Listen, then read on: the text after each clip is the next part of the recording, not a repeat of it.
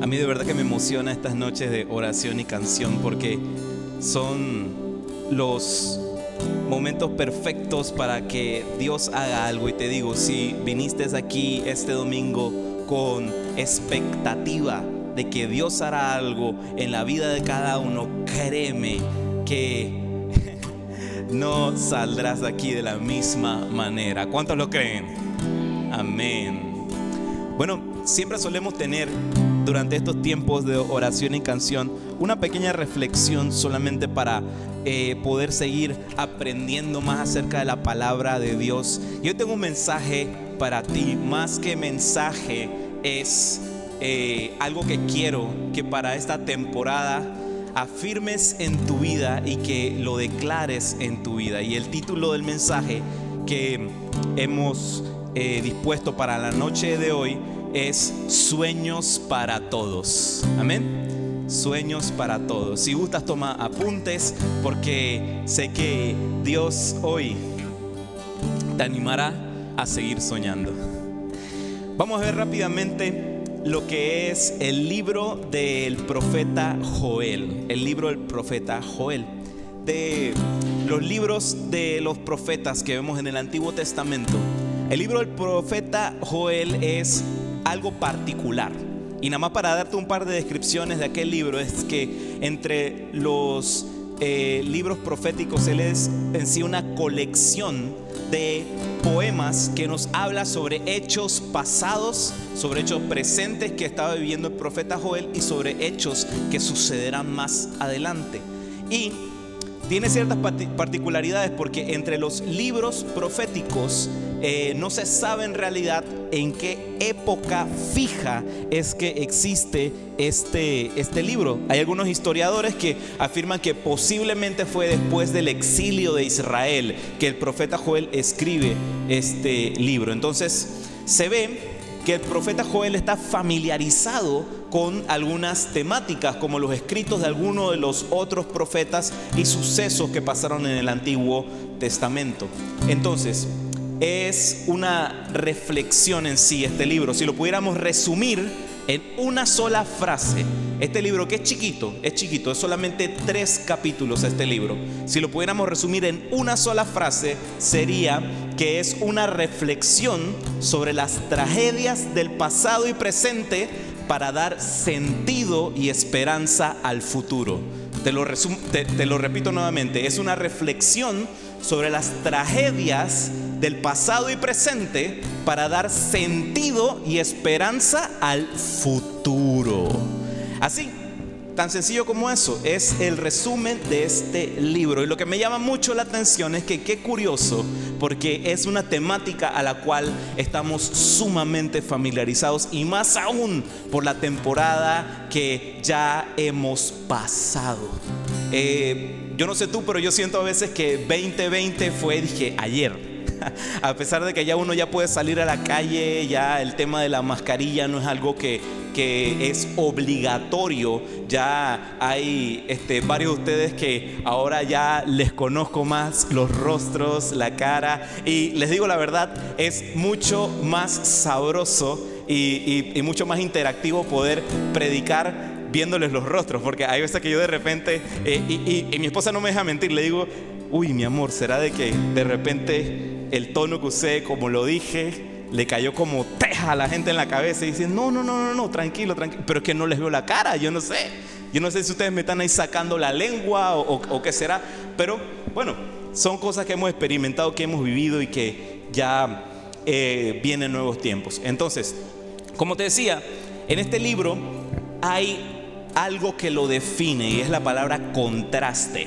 En el libro del profeta Joel hay un contraste de imágenes apocalípticas, tragedias, llanto, desgracia, pero ahí de seguido vemos que detrás de cada proceso difícil existe una fe y una esperanza. Y el capítulo 2 del libro vemos un versículo de que a mí me enamora, me encanta y que es el que ha sido como el marco para la reflexión que estamos compartiendo el día de hoy. Y es el versículo que vemos en Joel 2, eh, eh, Joel capítulo 2, versículo 28, que dice de la siguiente manera, entonces, después de hacer todas esas cosas, derramaré mi espíritu sobre toda la gente. Sus hijos e hijas profetizarán y sus ancianos tendrán sueños y sus jóvenes tendrán visiones. Como te decía, el título del mensaje de hoy es Sueños para todos. Y voy a pedirte que le digas a la persona que tienes a tu lado, vuelve a soñar. Vuelve a soñar, vuelve a soñar. Mira, el Antiguo Testamento nos muestra un récord de personas que fueron llenas del Espíritu Santo y que a través de la llenura del Espíritu Santo tuvieron o sueños o visiones. Vamos a catalogarlas casi como lo mismo. Una visión es como un sueño. Así que tuvieron sueños todas estas personas. Podemos ver de repente en Génesis que José fue lleno del Espíritu de Dios para interpretar visiones del faraón. Los artesanos que construyeron el tabernáculo fueron llenos del Espíritu de Dios también. Josué fue lleno del Espíritu de Dios. Diferentes jueces de Israel en el libro de jueces fueron llenos del Espíritu de Dios. Para mencionar algunos, eh, Otoniel, Gedeón, hay algunos aquí que, que saben a lo que me refiero, Gedeón. Jefte y Sansón también fue lleno del Espíritu de Dios. Saúl fue lleno del Espíritu de Dios. Eso lo podemos ver en 1 Samuel capítulo 10. También David fue lleno del Espíritu de Dios. Eso solo para mencionarte algunos de esos personajes. Entonces, el profeta Joel nos habla aquí del anhelo de un nuevo pacto de Dios de un nuevo pacto de Dios. Y ciertamente Joel no experimentó eso, pero sí tuvo destellos, tuvo visiones de lo que sería ese nuevo pacto que vendría. Ahora, damos un avance rápido en la historia. O sea, pasamos de lo que son los libros de los profetas, inclusive pasamos todos los evangelios, y ¡pum! Llegamos al libro de los hechos de los apóstoles. Llegando a ese libro, nos transportamos a este momento en el libro de los Hechos durante los días previos a la celebración de Pentecostés. ¿Qué sucedía? Ya Jesús eh, había resucitado, em, vuelven los discípulos a tener encuentros con Jesús, con ya su cuerpo resucitado. Y justo antes, la última semana de que convivió con ellos, él le dice Jesús a sus discípulos las siguientes palabras. Una vez, mientras comía con ellos, les ordenó. Estas son palabras de Jesús justo antes de ascender a los cielos. No se vayan de Jerusalén hasta que el Padre les envíe el regalo que les prometió, tal como les dije antes. Juan bautizaba con agua pero en unos cuantos días ustedes serán bautizados con el Espíritu Santo. Mira, Jesús hablaba sobre aquella promesa del derramamiento del Espíritu Santo, aquella promesa que ya eh, los profetas habían empezado a profetizar de parte de Dios. Y hablaba Jesús sobre aquel acontecimiento que se iba a dar en el aposento alto, en la parte alta de una habitación donde 120 discípulos se concentrarían en ese momento, estarían en un tiempo de alabanza y de adoración. Yo no sé si tú me estás entendiendo lo que estoy diciendo, pero se concentrarían en la parte alta en un segundo piso donde estarían orando, estarían alabando, estarían eh, teniendo un tiempo de encuentro con Dios. Hello. Amén. A mí me encanta cuando estas cosas se terminan eh, alineando porque no es casualidad ninguna de las cosas que Dios hace. Porque de verdad, cuando nosotros encontramos este local y cuando estuvimos las primeras semanas antes que tuviéramos nuestra primera, primera, primera reunión aquí, a mí me emocionó el hecho que este era un aposento alto. bueno, ya, ya, ya, sigo, sigo, sigo con lo que viene, ya me estoy desvariando. Bueno, sucede que aquel acontecimiento eh, estos 120 discípulos son visitados y llenos del Espíritu Santo y comienzan a hablar en otras lenguas, comienza a haber un gran alboroto en la ciudad, ya que estaban en fechas previas a la celebración de Pentecostés. Era un tiempo súper importante para los judíos, así que venían desde todas partes para reunirse allí, para celebrar, para tener esta celebración. Así que las calles estaban llenas llenas, llenas de gente. Y entonces salen estas personas teniendo eh, este encuentro de lenguas de fuego que se habían posado sobre sus cabezas y comienzan a hablar en lenguas diferentes. Algunos comienzan a escuchar el idioma de sus naciones natales y es un, un, un enrollo, es algo realmente impactante. La gente al ver eso, lo que estaba sucediendo, no podían hacer otra cosa de ese impacto y, ver ese, eso así todo carnavalesco y todo extraño que estaba sucediendo, porque a Dios le encanta hacer las cosas de las maneras más extrañas, créeme que sí. Entonces ven todo eso y no pueden evitar burlarse de lo que estaba sucediendo. Es más, comienzan a decir, están borrachos están borrachos porque como una persona en sus cabales, en su, en su razón, va a estar así eh, con, con esas interacciones, esas cosas, están borrachos esos. Y lo que sucede a continuación es que Pedro les comienza a decir, no, no, no, no. Ellos no están borrachos, ellos están experimentando lo que es ser llenos del Espíritu Santo lo que es ser lleno del Espíritu Santo. Ahora, todo muy bien si llegamos hasta ese punto, pero lo que hay que entender un poco de esa historia es el contexto de la época. Si ustedes ven, esa es la palabra que a mí me define, contexto. Porque las escrituras hay que leerlas con el contexto, hay que tener un entendimiento de lo que estamos leyendo, no solamente instrumentalizar un versículo, sino que tú sepas eh, con qué razón se escribió algo y por qué se escribió aquello. Entonces, el contexto de la época de esto es que esto era no era un hecho que era solamente para burlarse para un judío.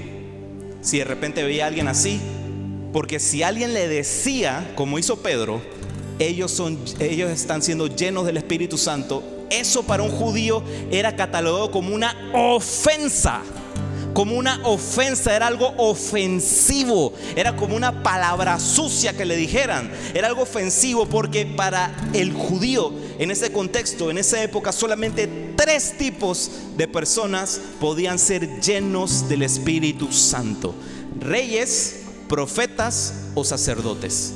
Eran solamente las tres personas que ellos en ese momento, en ese contexto, consideraban que podían ser llenas del Espíritu Santo. Entonces, de seguro pensaron, hey, esta es gente común y corriente y Dios no derrama su Espíritu Santo sobre gente común y corriente. Lo más seguro pensaron eso y lo más seguro la afirmación de Pedro fue algo ofensivo para ellos. Ahora, intencionalmente, en lo que te estaba leyendo Joel, me comí un versículo. ¿Sabes por qué? Porque la reacción de los judíos ante ese suceso y ante lo que Pedro les decía nos da a entender que ellos también se comieron aquel versículo. Nada más se acordaron de Joel capítulo 2, verso 28. Y ahí para de contar. Porque ¿qué es lo que sucede? Seguido de eso, Pedro sí se acordaba el resto del versículo. Así que Pedro comienza a darles una cátedra a aquellos judíos que se estaban burlando y que estaban sintiéndose ofendidos por lo que estaba sucediendo. Entonces en Hechos 1, versos del 4 al 5 dice lo siguiente. Una vez, mientras comía, ah, perdone, se me fue. es que estoy emocionado. Entonces, Hechos 2 del 17 al 18 dice lo siguiente. Y este es Pedro citando lo que dice el profeta Joel.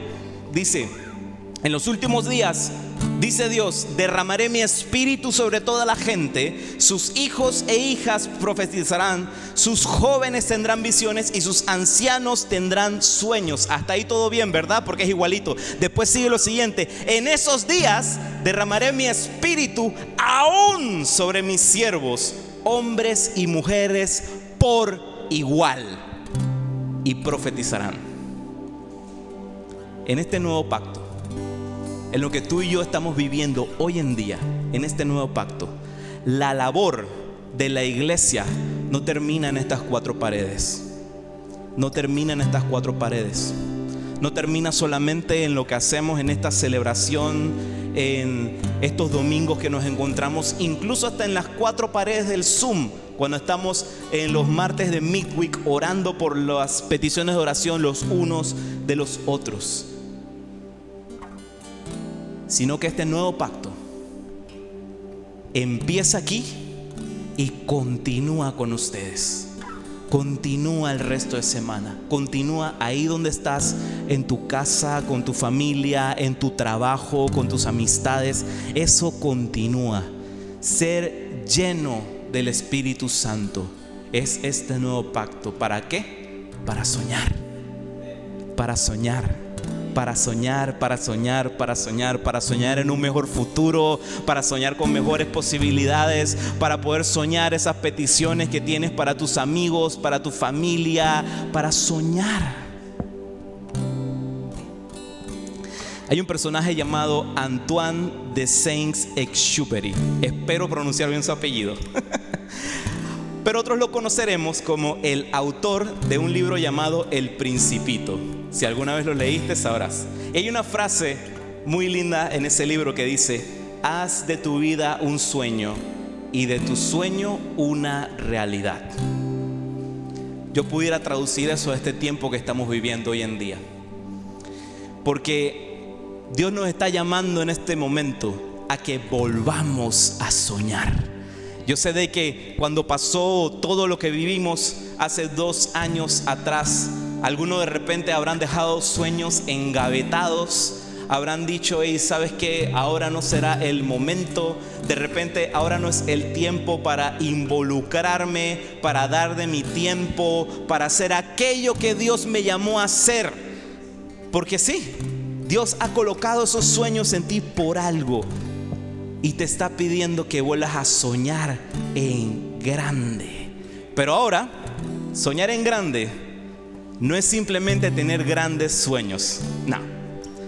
Soñar en grande y soñar realmente en grande es que tus sueños sean lo suficientemente grandes, extensos, descomunales, que toquen la vida de todos los que te rodean. Eso es soñar en grande. Eso es soñar en grande. Y hoy el Espíritu Santo puso en mi corazón que te dijera y que te animase en esta temporada. El año no ha terminado. El año no ha terminado. Estamos en octubre, el 9 de octubre. Soñemos otra vez.